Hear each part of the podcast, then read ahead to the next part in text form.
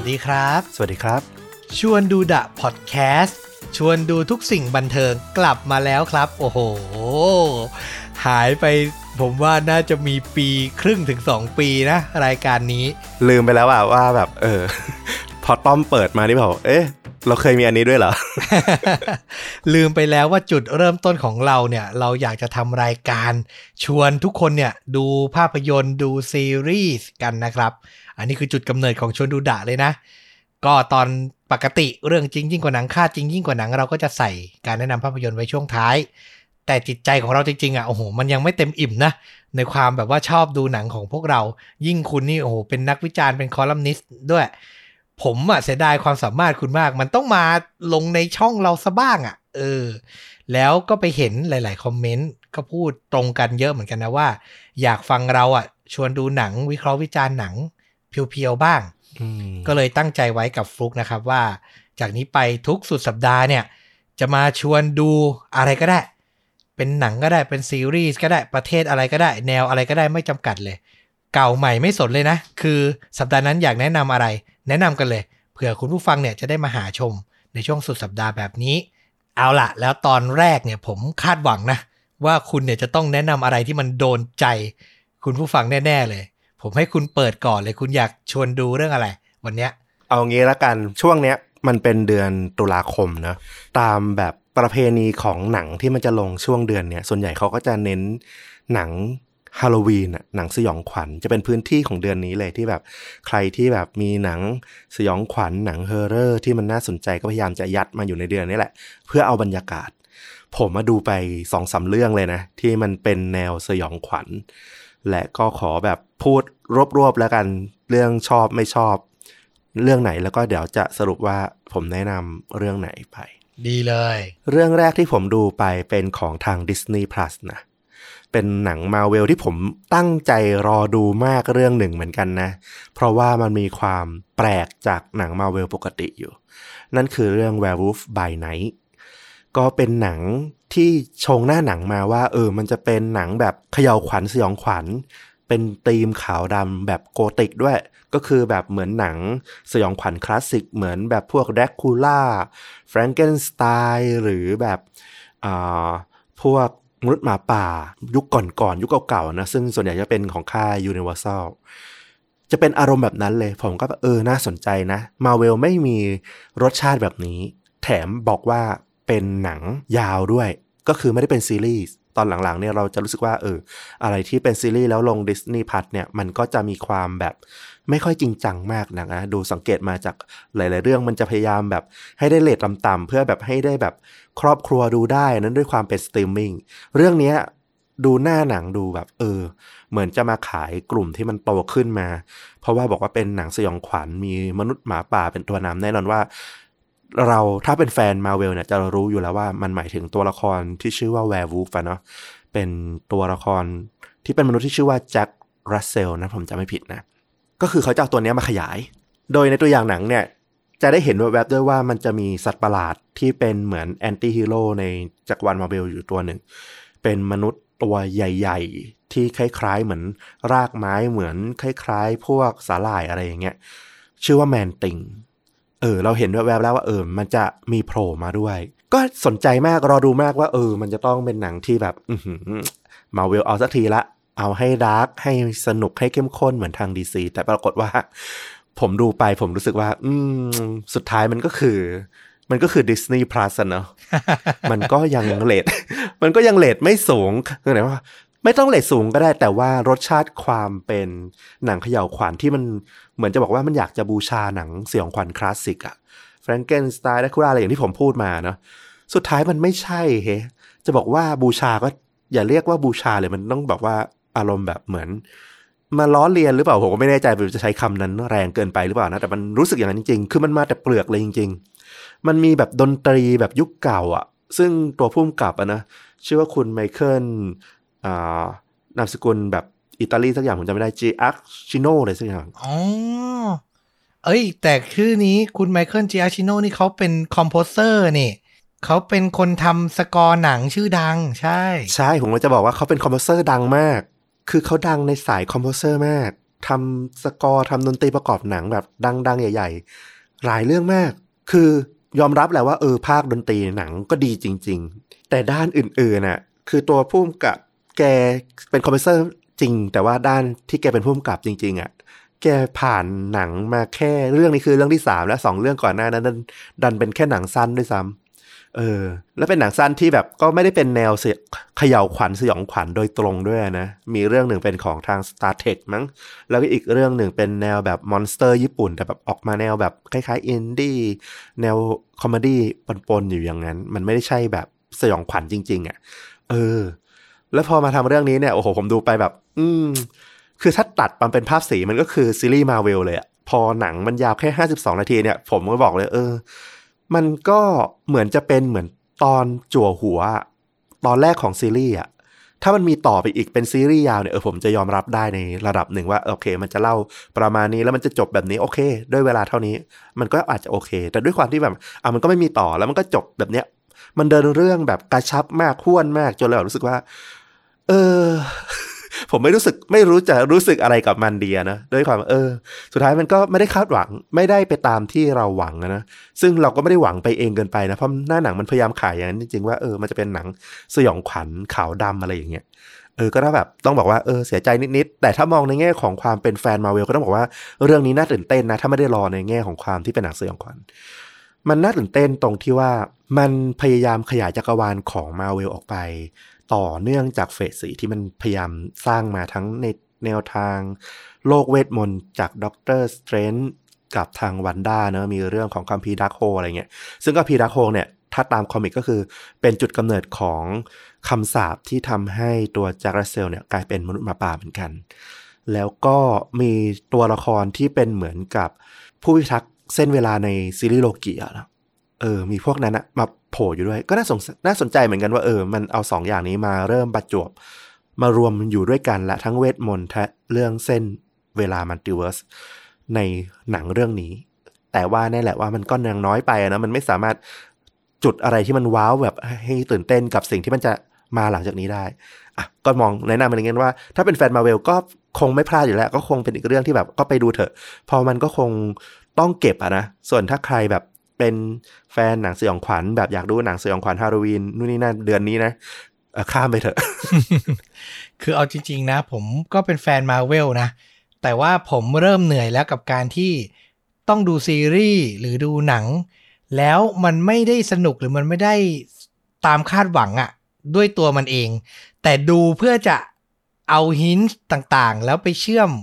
ให้ครบจักรวาลอะคือดูให้ครบเพื่อจะได้เข้าใจ ถ่องแท้เริ่มเบื่อแล้วเอาพูดตรงๆ คือมันนานแล้วแหละมันก็เริ่มนานเป็นสิบสิบปีแล้วเนาะผมก็เริ่มตัดทิ้งหลายเรื่องนะเอาพูดตรงๆ พวกซีรีส์ใน Disney Plus นี่ต้องบอกเลยว่าผมแบบหมดวันด้าวิชั่นมานี่ผมแบบทิ้งไปเยอะเหมือนกันอะจริง ๆ เพราะว่าเนี่ยอย่างที่คุณบอกจุดสำคัญของเขาคือ เขาพยายามจะทำให้ทุกเพศทุกวัยดูแล้ว มันทำให้เรื่องที่ ควรจะเป็นเรื่องสยองอย่างที่คุณบอกเนี่ย เรื่องนี้มันตีมันต้องเข้มข้นอะ่ะแล้วมันก็เลยเข้มข้นไม่พอ มันก็ไปบิดเป็นตลกเป็นอะไรไปซะอย่างนั้นอะ่ะเอออันเนี้ยผมว่าต้องทำการบ้านดีๆนะน่ากลัวเหมือนกันว่าคนจะหมดสมาธิแล้วก็หายไปนะ อันนี้น่ากลัว คือเขายังเก่งอยู่แหละ เขายังทำให้เราติดตาม อย่างน้อยอะหนังหลักๆ มาเราก็ต้องไปดูเหมือนเดิมอะ แต่เอาจริงๆหนังหลัก ๆ เรื่องหลังอะ ผมก็เริ่ม ผมก็เริ่มเหนื่อยใจนะ Thor Love and Thunder ล่าสุดนี่ผมแบบโอ้โห ผมเกือบหลับอะคุณเราพูดตรงๆ คือแบบ มันไม่ได้มีรสชาติอะไรที่ทำให้เราตื่นเต้นธีมเรื่องหัวใจของเรื่องมันก็มันก็ยังไม่พอในความรู้สึกผมนะ ผมก็ยังรู้สึกว่ามันไม่ได้ คือเป็นหนังเรื่องโดดๆมันยังไม่พอคือตอนนี้คุณขายทั้งเซตอยู่ คุณต้องกลับไปทำให้หนังแต่ละเรื่องมันดูโดดๆได้ อีกครั้งหนึ่งอะ่ะ เออ อันเนี้ยสำคัญจริง ๆ แต่พูดก็พูดเถอะ เดี๋ยวเนี่ย ปีหน้าแอนมงแอนแมนมาผมก็ต้องไปดู คือมันตามไปแล้วอะ่ะ เออ นะครับผมก็ต้องรอดู คือผมยังอยากดูตัวละครชุดเดิมๆ ชุดแรก ๆ ที่ยังอยู่ใน a v e n g e r ในยุค Infinity War อยู่นะ แต่ต้องสารภาพเหมือนกับต้อมนี่แหละว่าไอ้พวกตัวละครใหม่ๆยิ่งอย่างในซีรีส์อย่างแบบชีฮักเนี่ยที่แบบพยายามโยงมาหลายตัวเนี่ย ผมเริ่มแบบไม่สนใจมันแล้ว คือถ้ามันจะมีหนังเดียวหรือมันจะมีอะไรที่เกี่ยวกับมันนะผมก็อาจจะแบบเออยอมข้ามแล้วผมไม่ได้สนใจมันขนาดนั้น ก็ได้อะนะเออ ก็น่าสนใจเหมือนกันว่ามาเวลยุคต่อไปจะเป็นยังไง เออ ใช่ ผมเชื่อว่าไม่ใช่มีแค่ผมกับคุณอะผมว่าคนที่ติดตามมาตั้งแต่ต้นส่วนใหญ่คิดแบบเราเนี่ยเริ่มเยอะแล้วเอาจริง ๆ ต้องระวังต้องระวัง ขยายต้องปริมาณพอเหมาะอะไม่ใช่แบบว่าไปกันแบบโอ้โห มันเริ่มจะเยอะไปอะจำตัวละครไม่หวัดไม่ไหว แล้วมันจะเริ่มเหนื่อยละอ่า อันนี้ต้องรอดูนะครับผม เอาละอะมา มีต่อไหมหนังเดือนตุลาฮาโลวีนของคุณ มีต่อแน่นอนอ่าย้ายข้ามฟากมาที่ทาง Netflix นะ น่าจะเป็นค่ายใหญ่สุดของตลาดไทยเราละ หนังเรื่องนี้เป็นหนังเป็นซีรีส์ที่ผมแบบเฝ้ารอคอยดูมา น่าจะเป็นครึ่งปีละ เป็นผลงานของคุณไมค์ฟรานาแกรนเนาะเป็นผู้กำกับที่ผมชื่นชอบมากคนหนึ่ง เขาเคยทำ The Hunting of Hill House ซึ่งแบบโหสยองพองขนมากๆ เคยทำ Midnight Mass ซึ่งก็แบบเออ เริ่มพูดถึงแก่นนัยยะแห่งชีวิตอะไรกันในนั้นมากขึ้นนะ มีความแบบเปรียบเทียบมีความศาสนา มีนู่นนี่มีนั่นมากขึ้น เรื่องเนี้ยเป็นหนังที่เป็นซีรีส์ที่เพิ่งมาลงใหม่ใน Netflix เมื่อวันศุกร์ที่ผ่านมา ชื่อเรื่อง The Midnight Club ก็ต้องบอกว่าผมไม่ได้คาดหวังว่ามันจะต้องสยองขวัญกระโชกกระชากอะไรอะนะ ด้วยความที่แบบเราคุ้นมือแล้วว่าไมค์ฟาราแกนเขาจะเป็นสายละมุนละมุน บทสนทนาดีๆ เล่าเรื่องแบบเนียบๆ เหมือนแบบพวกนิยายเก่าๆ นิยายคลาสสิกวรรณกรรมคลาสสิกเงี้ยที่ดูแบบเออมันสวยมันสมบูรณ์มันดีไปหมดอะไรอย่างเงี้ย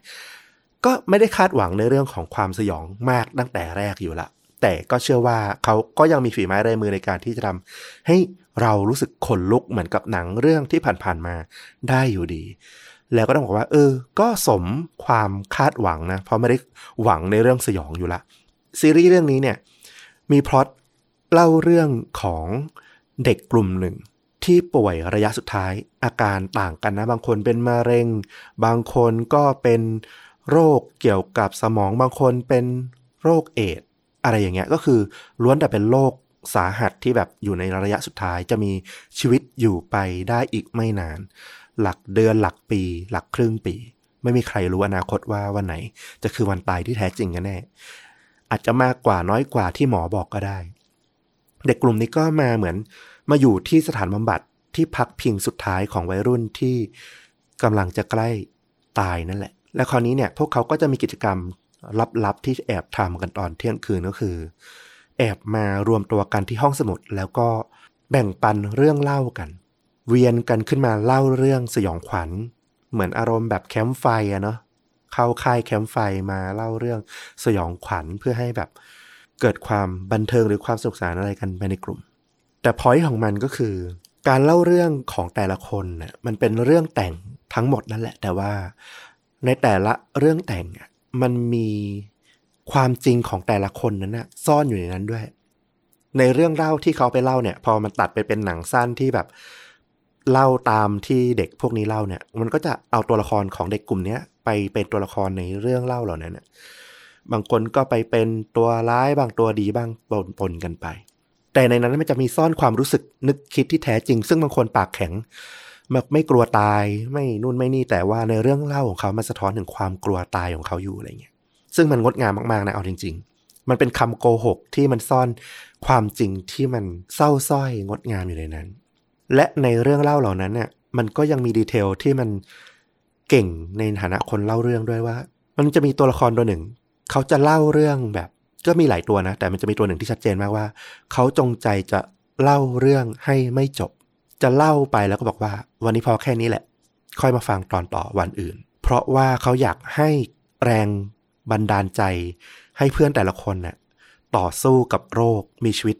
รอดต่อไปอีกหนึ่งวัน เพื่อมาฟังเรื่องราวของเขาต่อไปเรื่อยๆ เออ เราก็รู้สึกว่า เออ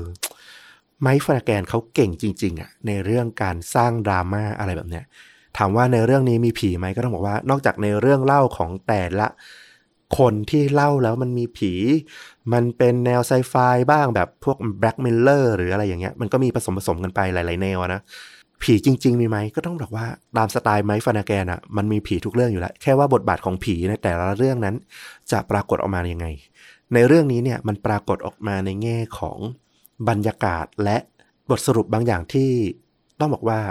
มันพูดไปก็ไม่ถึงกับสปอยหรอกแต่ว่าเราว่าเออไปรู้เองก็จะรู้สึกดีกว่านะ เออ ก็ต้องบอกว่าซีรีส์เรื่องนี้เนี่ยเหมาะกับใคร ก็ต้องบอกว่ามันคงไม่เหมาะกับเด็กอะ่ะ มันไม่ใช่ซีรีส์ที่แบบโอ้โหไปดูเพื่อเอาความบันเทิงความสนุกสนานแน่นอน ถึงมันจะมีอยู่เรื่อยๆก็เถอะ แต่พอมันดูแบบสิบตอนอะตอนละชั่วโมงเนี่ย ต้องบอกว่าคนที่จะดูอะไรแบบนี้นานๆได้ มันก็ต้องเป็นผู้ใหญ่ที่ดูไปคิดไปตกผลึกไป เพราะสาระที่มันนำเสนอมันคือ แก่นของเรื่องว่าชีวิตและความตายคืออะไร โลกหลังความตาย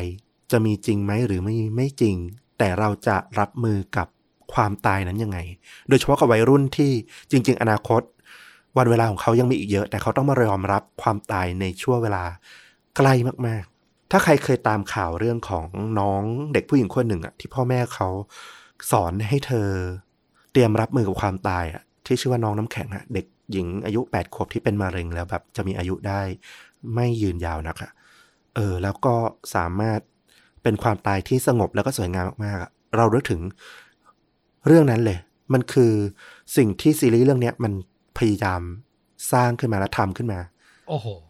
ลึกมาก ใช่ เราเลยคิดว่าเออหนังเรื่องนี้ ใครที่สามารถดูอะไรแบบนี้ได้อะนะแนะนำเลยว่าอยากให้ดู คุณจะตกผลึกอะไรกับชีวิตแล้วก็ความหมายของความตายเนี่ย ไปอีกขั้นหนึ่งเลย มันดีมากๆในแง่นั้นเลย แต่ถามว่ามีส่วนที่ไม่ชอบไหมก็มีแหละ มันมีหลายเส้นเรื่องที่เรารู้สึกว่าแบบเออ มันก็เกินจำเป็นไปนิดหนึ่ง มันดูหลุดไปนิดหนึ่งแต่ว่าโอเค โดยรวมชื่นชอบ แนะนำสิบตอน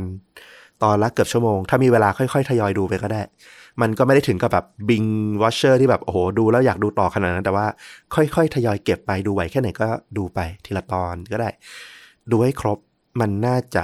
เป็นหนังที่ให้อะไรกับ พวกคุณได้มาก ๆ เรื่องหนึ่ง ถ้าเป็นทางพุทธเนี่ย ผมใช้คำว่ามรณานุสติเลยได้ไหมอืม อย่างนั้นเลยแหละ มันคือการแบบ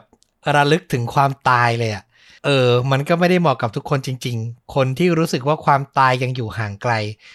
อะ ไม่ต้องอะไรมาก ผมในวัยหนึ่ง เมื่อสักสิบปีที่แล้ว ผมก็อาจจะดูแล้วก็ เออ ก็ผ่านๆไป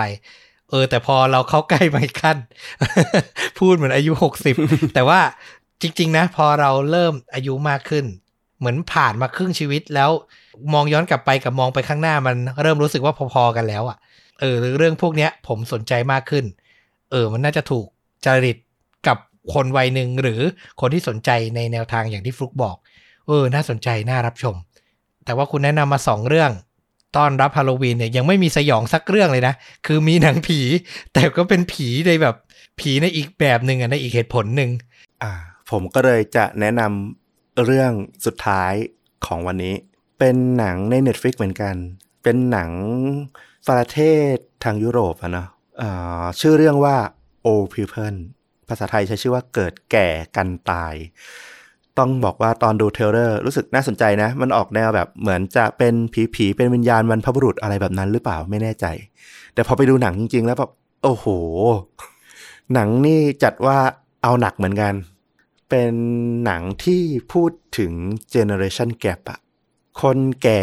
คือมันมองได้สองมุมมากๆเลยนะหนังเรื่องนี้ผมไม่แน่ใจว่าผู้สร้างเนี่ย ตั้งใจทำออกมาเพื่อสนองสารในแง่ไหนกันแน่แต่มันออกมาทั้งสองแง่เลย คือในแง่หนึ่งอะเล่าเรื่องย่อมันก่อนละกัน มันมีครอบครัวครอบครัวหนึ่งที่แบบกลับมา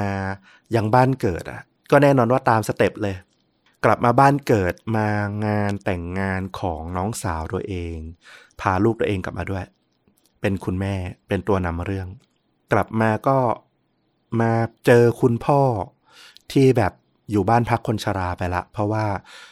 ลูกหลานแบบดูแลเองไม่ไหวละต้องไปทำงงทำงานก็เลย ให้ไปอยู่ที่บ้านพักคนชราก็มีแต่คนชราอยู่เต็มไม่หมดเลยของเมือง เป็นในประมาณว่าคนชราในยุคปัจจุบันอะถูกคนรุ่นใหม่ ทอดทิ้งอะให้ไปอยู่แบบบ้านพักคนชราบ้างอะไรบ้าง แล้วพวกเขาก็แบบมีอาการเหมือนแบบอย่างที่คนแก่เป็นนะหลงหลงลืมลืมดูอันเป็นไอไซเมอร์บ้างเป็นอะไรบ้าง มีความหลุดลอยดูน่ากลัวในบางครั้ง และพวกเขาอะก็โหยหา คือเขาได้ยินเสียงดนตรีจากงานแต่งงานมาแต่ไกลเลยนะ แล้วพวกเขาก็แบบจ้องมองออกไปเหมือนโหยหาแบบ ครั้งหนึ่งพวกเขาก็เคยเป็นคนที่ อยู่ในงานปาร์ตี้แบบนั้นนะได้รับเชิญ ได้รับความสนใจได้รับคุณค่าในแบบที่คนปัจจุบันได้รับอะแต่วันหนึ่งพอแก่ตัวไป คุณค่าของเขาก็ด้อยลงเรื่อยๆ แล้วสุดท้ายก็ถูกจับมารวมกันอยู่ในบ้าน พักคนชรา แล้วอยู่ดีๆ ก็เหมือนกับปรากฏการณ์บางอย่าง ในโลกที่มันไม่มีเหตุผลนะมันทำให้คนแก่ลุกขึ้นมาแล้วก็ออกมาไล่ฆ่าคน เพื่อทวงคืนความสำคัญของตัวเอง อะไรแบบนั้นอะจะมองว่าเป็นเหมือนแบบซอมบี้เลยก็ได้นะ คืออารมณ์แบบประมาณนั้นเลยอะเป็นหนังที่แบบโอ้โหเล่าแบบโหดโหดมาก คือคนแก่ เดินช้าๆนี่แหละ แต่ว่า อืใช้อุปกรณ์หรือแบบฆ่าได้แบบอืน่าสยดสยองมากอะแน่นอนว่าเหยื่อก็ต้องเป็นพวกกลุ่มเด็กวัยรุ่นนู่นนี่นั่นอยู่ล้วเนี่ยผมถึงบอกว่าหนังเรื่องนี้มันมันดันมันสะท้อนออกมาสองมุมนะมุมแรกคือแบบ คนอายุมากคนรุ่นก่อน พยายามจะบอกว่าให้ความเคารพและความสำคัญกับพวกเขาด้วย เพราะวันหนึ่งพวกคุณก็จะต้องมาแก่เหมือนพวกเขานี่แหละ อีกแง่มุมหนึ่ง มันก็เล่าถึงครอบครัวที่เป็นคนปัจจุบัน รุ่นปัจจุบันนะ มีคุณแม่มีลูก มีคุณพ่อเนี่ย พวกเขาไม่ได้ทำผิดอะไรนี่ออกไหมพวกเขากลับมาอาจจะทอดทิ้งคุณตาของ คุณพ่อของคุณแม่เนี่ยอาจจะแบบไม่ได้กลับมาดูแลหลายปี แต่กลับมาก็ยังรักยังห่วงเหมือนเดิม แล้วพวกเขาก็ไม่เคยทำร้ายทำไม่ดีใส่ พวกคนแก่อื่น แล้วทำไมพวกคนแก่กลุ่มนี้ถึงต้องมาไล่ฆ่าพวกเขาอืมมันก็เป็นแบบเหมือนนัยยะว่า เออ ถ้าคนแก่แบบไม่ยอมรับบทบาทของตัวเองอะ่ะ ยังหวง ยังหวงเวลาอยู่อะ่ะ ยังหวงความเป็นปัจจุบันอยู่อะ่ะ ไม่ยอมปล่อยวางปัจจุบันให้เป็นหน้าที่ของคนรุ่นใหม่แล้วก็เลือกที่จะทำร้ายคนรุ่นใหม่ เพื่อยึดครอง พื้นที่นั้นกลับมาเป็นของตัวเองปัญหามันก็จะเกิดอะมันมีทั้งสองมุมเนี่ยในเรื่องเดียวกัน แล้วเราไม่แน่ใจเลยว่า โอ้โหมุมไหนมันมันคือสิ่งที่ผู้สร้างเขาต้องการจริงๆ เพราะเราดูแล้วรู้สึกทั้งสองมุมอะนะโอเคแหละว่าน้ำหนักเรื่องของสารเรื่องของความเคารพคนแก่มันอาจจะเห็นชัดกว่า แต่มันก็ชัดเหมือนกันในความรู้สึก เพราะเรา ต้องเอาใจเข้าข้างตัวละครที่เล่าเรื่องเป็นสายตาของเราอะนะที่เป็นคุณแม่แล้วก็พวกเด็ก ๆ เนี่ย พวกเขาไม่มีความผิดอะไรอะพวกเขาคือผู้บริสุทธิ์ที่ถูกกระทำเราก็แบบ อืม แล้วเหตุผลอะไรที่คนแก่เหล่านี้จะต้องเอาคืนกับคนที่ไม่ได้เกี่ยวข้องล่ะโอ้โห เราก็เลยรู้สึกว่าหนังเรื่องนี้จริงๆนัยยะซ่อนเลนของมันนะมันคือเจเนอเรชันแกรจริง ๆ ความไม่เข้าใจระหว่างรุ่นคนในยุคอดีตกับคนในยุคปัจจุบันหรือในอนาคตด้วยเนี่ย ที่มันแบบ ห่างกันมากแล้วมันต้องปะทะกันอะต่างถือสิทธิ์ความถูกต้องคนละแบบกันอะแต่ถามว่ามันมีคนที่บริสุทธิ์ที่มันไม่รู้เรื่องรู้ราวไหมมันมีไงอืม เนี่ย ชวนไปถกกันในหนังเรื่องนี้ แต่ถามว่ามันออกมาจนเครียดขนาดนี้มันไม่หรอกหนังมันคือหนังไล่ฆ่ากันเลยแหละ เป็นหนังที่ดูเอาแบบสยองขวัญบันเทิงฮาโลวีนเนี่ยก็คือหนังเรื่องนี้ไปดูได้เลย มันอาจจะไม่ใช่หนังดีมาก ไม่ไม่ได้มีบทสรุปที่สวยงามดีเยี่ยมนะแต่ว่าเราว่าโอ้โห ถ้าจะเอาอารมณ์ ฮาโลวีนเนี่ยในสามเรื่องที่เราเล่ามาเรื่องนี้ถึงสุดละ โหดมาก ผม search หาภาพประกอบ ภาพยนตร์เรื่องนี้นี่ หนักเอาเรื่องครับ น่าจะดูเอาสนุกดูเอามันได้ โอ้โห แล้ว message ที่ซ่อนอยู่ ผมว่าเป็นความฉลาดของผู้กำกับ อะ ก็ต้องยอมรับรุ่นใหม่มาดู ก็ต้องเอาใจช่วยตัวละครรุ่นใหม่ รุ่นใหญ่มาดู ก็อาจจะเข้าใจตัวละครรุ่นใหญ่ ก็อย่างที่ฟลุกบอกมันก็เป็นหนังที่อาจจะซ่อนเมสเซจก่อให้เกิดการถกเถียง เพื่อเรียนรู้และเข้าใจกันได้ แต่ทั้งนี้ทั้งนั้น มันก็เป็นหนังเอามันเป็นหลักอะ่ะเออ น่าสนใจ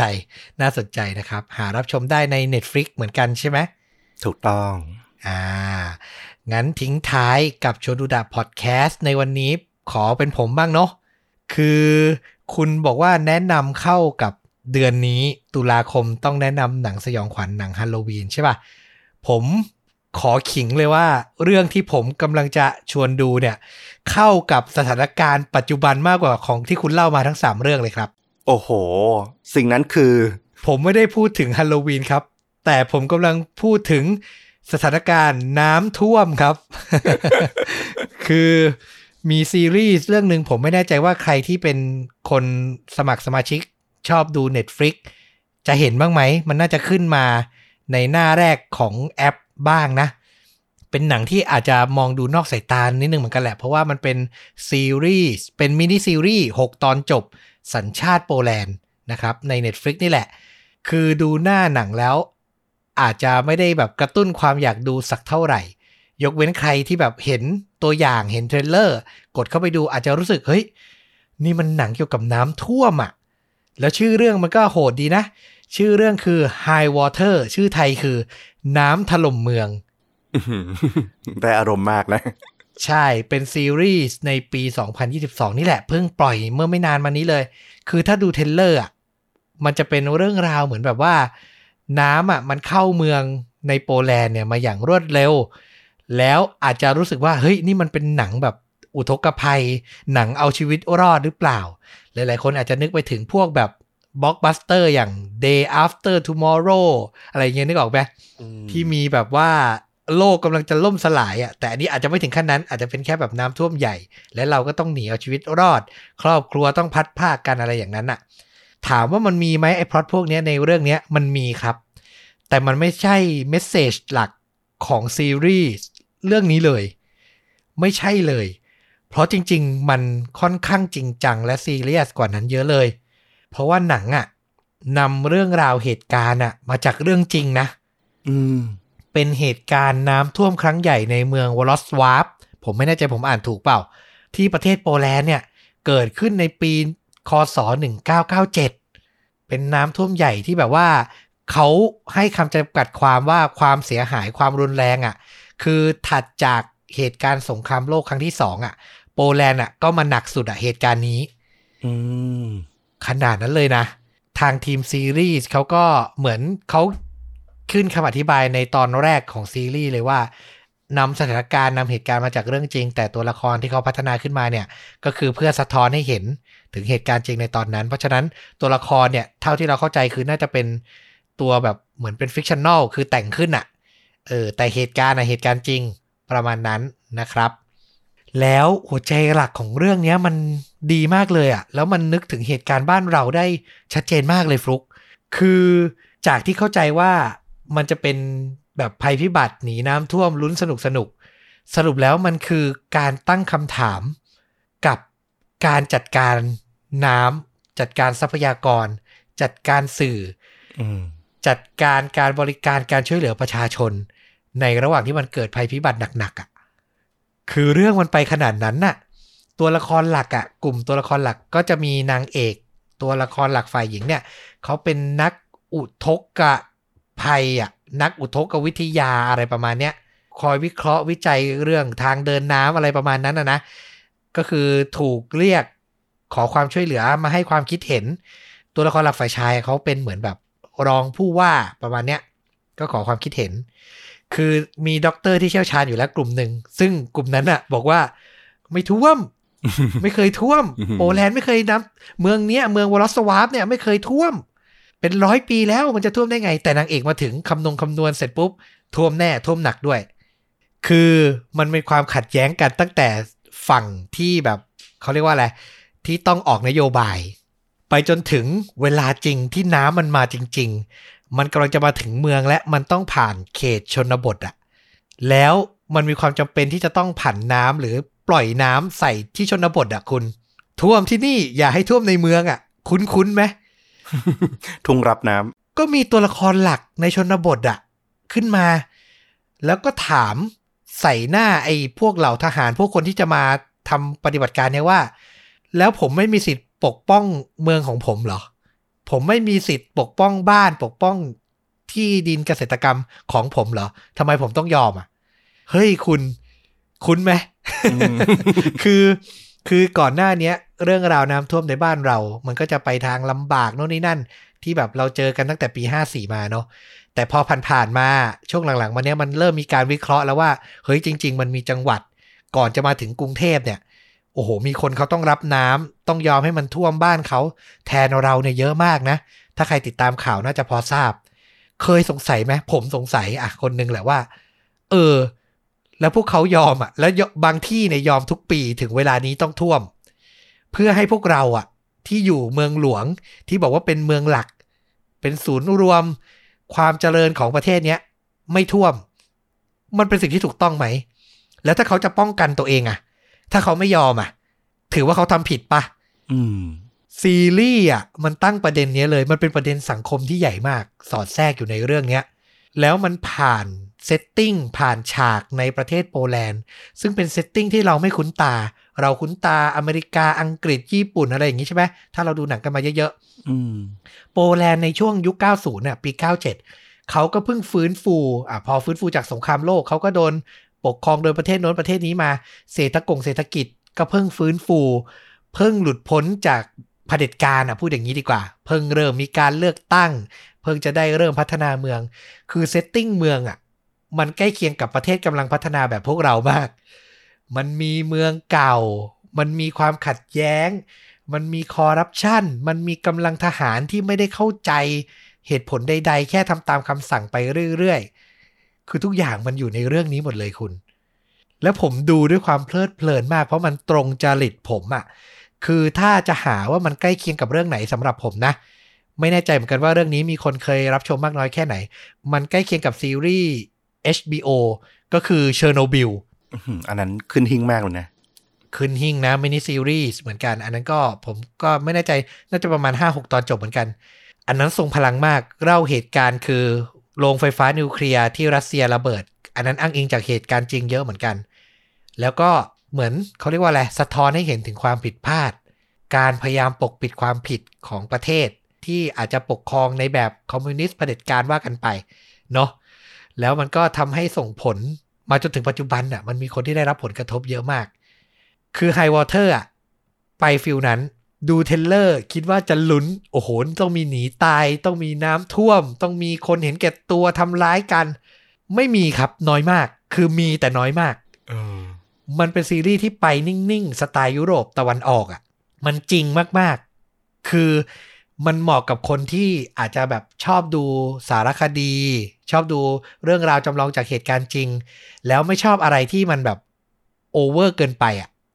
อันนี้คือชีวิตจริง ๆ จำลองมาให้ดู แล้วก็สอดแทรกประเด็นบางอย่างเพื่อให้ถกกัน คือถ้าใครชอบอะไรที่มันไม่เวอร์เกินไปอะเออ คือแต่บางทีอะเราก็ชอบอะไรที่มันเวอร์เวอร์นึกออกนะ ผมไม่ได้ว่านะว่าคนที่ชอบเวอร์เป็นคนไม่ดีนะ เพราะผมแบบบางทีผมก็ชอบดูอะไร เอามันเวอร์เวอร์ผมก็ดู แต่เรื่องเนี้ยคือถ้าคุณมี feeling แบบ อยากจะดูอะไรที่มันสะท้อนสังคมนิดนึง แล้วก็มันจริงจัง ยิ่ง casting อะเป็นดาราที่เราไม่คุ้นเคยเป็นชาวโปแลนด์อะ เราก็ยิ่งรู้สึกว่ามันจริงไปหมดเลย แต่ผมบอกก่อนนะ ว่ามันไม่ได้แบบ masterpieceขนาดเชอร์โนบิลนะ ถ้าใครเคยดูเชอร์โนบิลอันนั้นมันสุดมากสำหรับผม อันนั้นเนี่ยหนังไม่ได้บิวให้ลุ้นแต่มันก็ยังลุ้นอยู่ดี เพราะมันเรื่องใหญ่อะกัมมันตรังสีมันรั่วไหลอะอืมอันนี้มันน้ำท่วมไงสเกลมันก็ไม่ได้แบบไปสุดขนาดนั้น แต่ผมก็ยังชอบในความจริงของมันอยู่ แต่ถึงอย่างไรก็ตาม มันก็ยังเป็นความเป็นซีรีส์อยู่นะ ไม่ได้เป็นสารคดีขนาดนั้น เส้นเรื่องย่อยของแต่ละตัวละคร มีกิมมิคในใจ มีความรู้สึกผิดที่ต้องกลับมาแก้ไขในจังหวะที่น้ำมันเข้าเมืองมาพอดี อะไรอย่างเงี้ยก็มีอยู่นะ ยังมีความเป็นซีรีส์เป็นละครอยู่ ให้เราได้เกาะได้ตามไปได้ คือนอกจากเรื่องหลักๆในเมืองแล้วเนี่ย ก็ยังมีธีมมีเรื่องยิบย่อยของแต่ละตัวละครอะให้เราได้ดูด้วยเออก็ผมว่ามันก็พาเราไปจนจบนะ 6 ตอน ถ้าใครดูซีรีส์นิ่ง ๆ ได้อดทนได้ เหมือนกันใกล้น่าจะใกล้ๆเคียงกับเดอะมินไนท์ขับของคุณคือ มันไม่ใช่แบบมันไม่ได้แบบจบปุ๊บแล้วต้องกดดูต่อทันที มันไม่ได้ทิ้งปมขนาดนั้น แต่ถ้าแบบมีเวลาที่คุณนิ่ง ๆ มีสมาธิแล้วคุณอยากจะดูไปเรื่อย ๆอะผมว่าวันเดียวก็จบนะ เพราะตอนหนึ่งมันสั้นประมาณ 40 กว่านาทีเอง อืม ข้อแนะนำสำคัญคือ ผ่านตอนแรกไปให้ได้ ตอนแรกมันจะเป็นอะไรที่ปูอะ มันก็เป็นปกติอะเนาะแต่ซีรีส์สัญชาติยุโรปโปแลนด์เนี่ยเขาจะแบบปูหนักนิดนึง เขาก็จะแบบมีนิ่งๆเนิบๆเยอะกว่าปกติหน่อย ดูได้เลย ผมว่าเป็นอีกรสชาติหนึ่งใครที่เบื่อแบบฮอลลีวูดอะพูดง่ายๆ ผมพูดตรงๆเลย ใครไม่อยากดูซีรีส์มาเวลอะเบื่อดิสนีย์พัทและช่วงนี้ อยากดูอะไรอีกรสชาติหนึ่งแนะนำเลยนะ High Water นี่ดีมากแล้ว มันใกล้มันใกล้เคียงกับบ้านเมืองเราตอนนี้ เพราะว่าผมตอนที่ผมดูอะ ผมดูไปเมื่อวันสองวันก่อนจะมาอัดพอดแคสต์เนี่ย โอ้โห เชื่อไหม ดูไปฝนตกเปาะแปะเปาะแปะ โอ้โห ได้อารมณ์สุดๆ ได้อารมณ์สุดๆ ตกไปตกมาเปิดดู Facebook อะน้ำจะมาถึงรังสิตแล้วหรือยังเจอข่าว โอ้ อินมากอินขึ้นมาอีกหลายเท่าเลย แนะนำครับ High Water เป็นอีกฟิลลิ่งหนึ่งนะ ที่อยากให้รับชมกัน ก็ดูได้ใน Netflix เหมือนกันเลยกับที่ฟลุกแนะนำมาหลาย ๆ เรื่องนะครับผม โอ้โห คุยเพลินนะเนี่ย ผมไม่คิดว่าเราจะคุยกันได้ยาวขนาดนี้เพลินแต่เพลิพอนเป็นเรื่องหนังอะ มันก็เลยพูดคุยกันได้ยาวอะนะ ก็ขออภัยคุณผู้ฟังทุกท่านด้วยละกันว่า การพูดจาหรือแบบว่าความติดขัดอาจจะมีอยู่เยอะกว่าคลิปปกติหน่อย เพราะผมตั้งใจไว้ว่า จะให้มันเหมือนเป็นรายการวิทยุอะ ผมจะปล่อยเหมือนตอนไลฟ์นะ คือจะไม่ได้ไปตัดต่อไปอะไรมันเยอะสักเท่าไหร่นะครับผม แต่ถ้าใครแบบอยากได้แบบฟัง ชวนดูหนังสบายๆ ช่วงสุดสัปดาห์มีเรื่องอะไรน่าดูบ้าง ก็อยากให้มาเจอกันนะ ใครที่แบบอยากเห็นต้อมกับฟลุกโอ้โหชวนดูหนังมานานและ คือมีคนโพสต์ตลอดนะฟลุกผมเห็นตลอดเลยเชื่อว่าวันนี้น่าจะสมใจกันแล้วก็ฝากติดตามชวนดูดาพอดแคสต์ original เลยนะ ไปเรื่อยๆนะครับ คือทำรายการอย่างเงี้ยเราก็มีความสุขอะด้วยความชอบดูหนังชอบวิเคราะห์วิจารณ์อยู่แล้วอะเนาะก็ทำได้เรื่อยๆ ยาวๆเลยอืมนะครับผมก็ ฝากกลับมาติดตามชวนดูดะ เดี๋ยวก็พบกับตอนปกติเรื่องจริงยิ่งกว่าหนังคาดจริงยิ่งกว่าหนังเหมือนเดิมด้วยนะครับ ฝากติดตามทุกเอพิโซดเลยแล้วก็กลับมาพบกันได้ใหม่ในตอนต่อๆไป วันนี้ขอลาไปเพียงเท่านี้ สวัสดีครับ สวัสดีครับ